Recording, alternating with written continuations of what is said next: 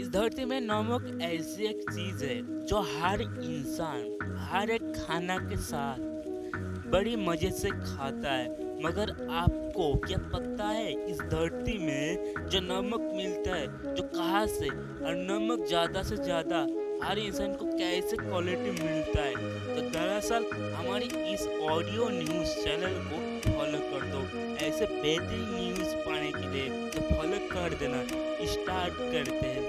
दरअसल नमक कुछ ऐसा चीज़ है जो पानी से मिलता है, जो समुद्र से नमक पानी से नमक निकाला जाता है, जो नमक पानी से निकाला जाता है नमक। आपको क्या पता है नमक का खेतीबाड़ी भी होता है, इसका फूल खेतीबाड़ी भी होता है इंडिया में, और बड़ा बड़ा टाटा और बड़ा बड़ा जो कंपनी नमक के साथ बिजनेस करता है। मगर दोस्तों जो बड़ा बड़ा कंपनी सिर्फ और सिर्फ पानी से निकालता है जो नमक पानी से निकाला जाता है जो नमक। इसलिए दोस्तों हर एक इंसान क्वालिटी के बारे में बात करते हैं, मगर क्वालिटी एक ही मिलता है हर एक पैकेज के साथ जो क्वालिटी।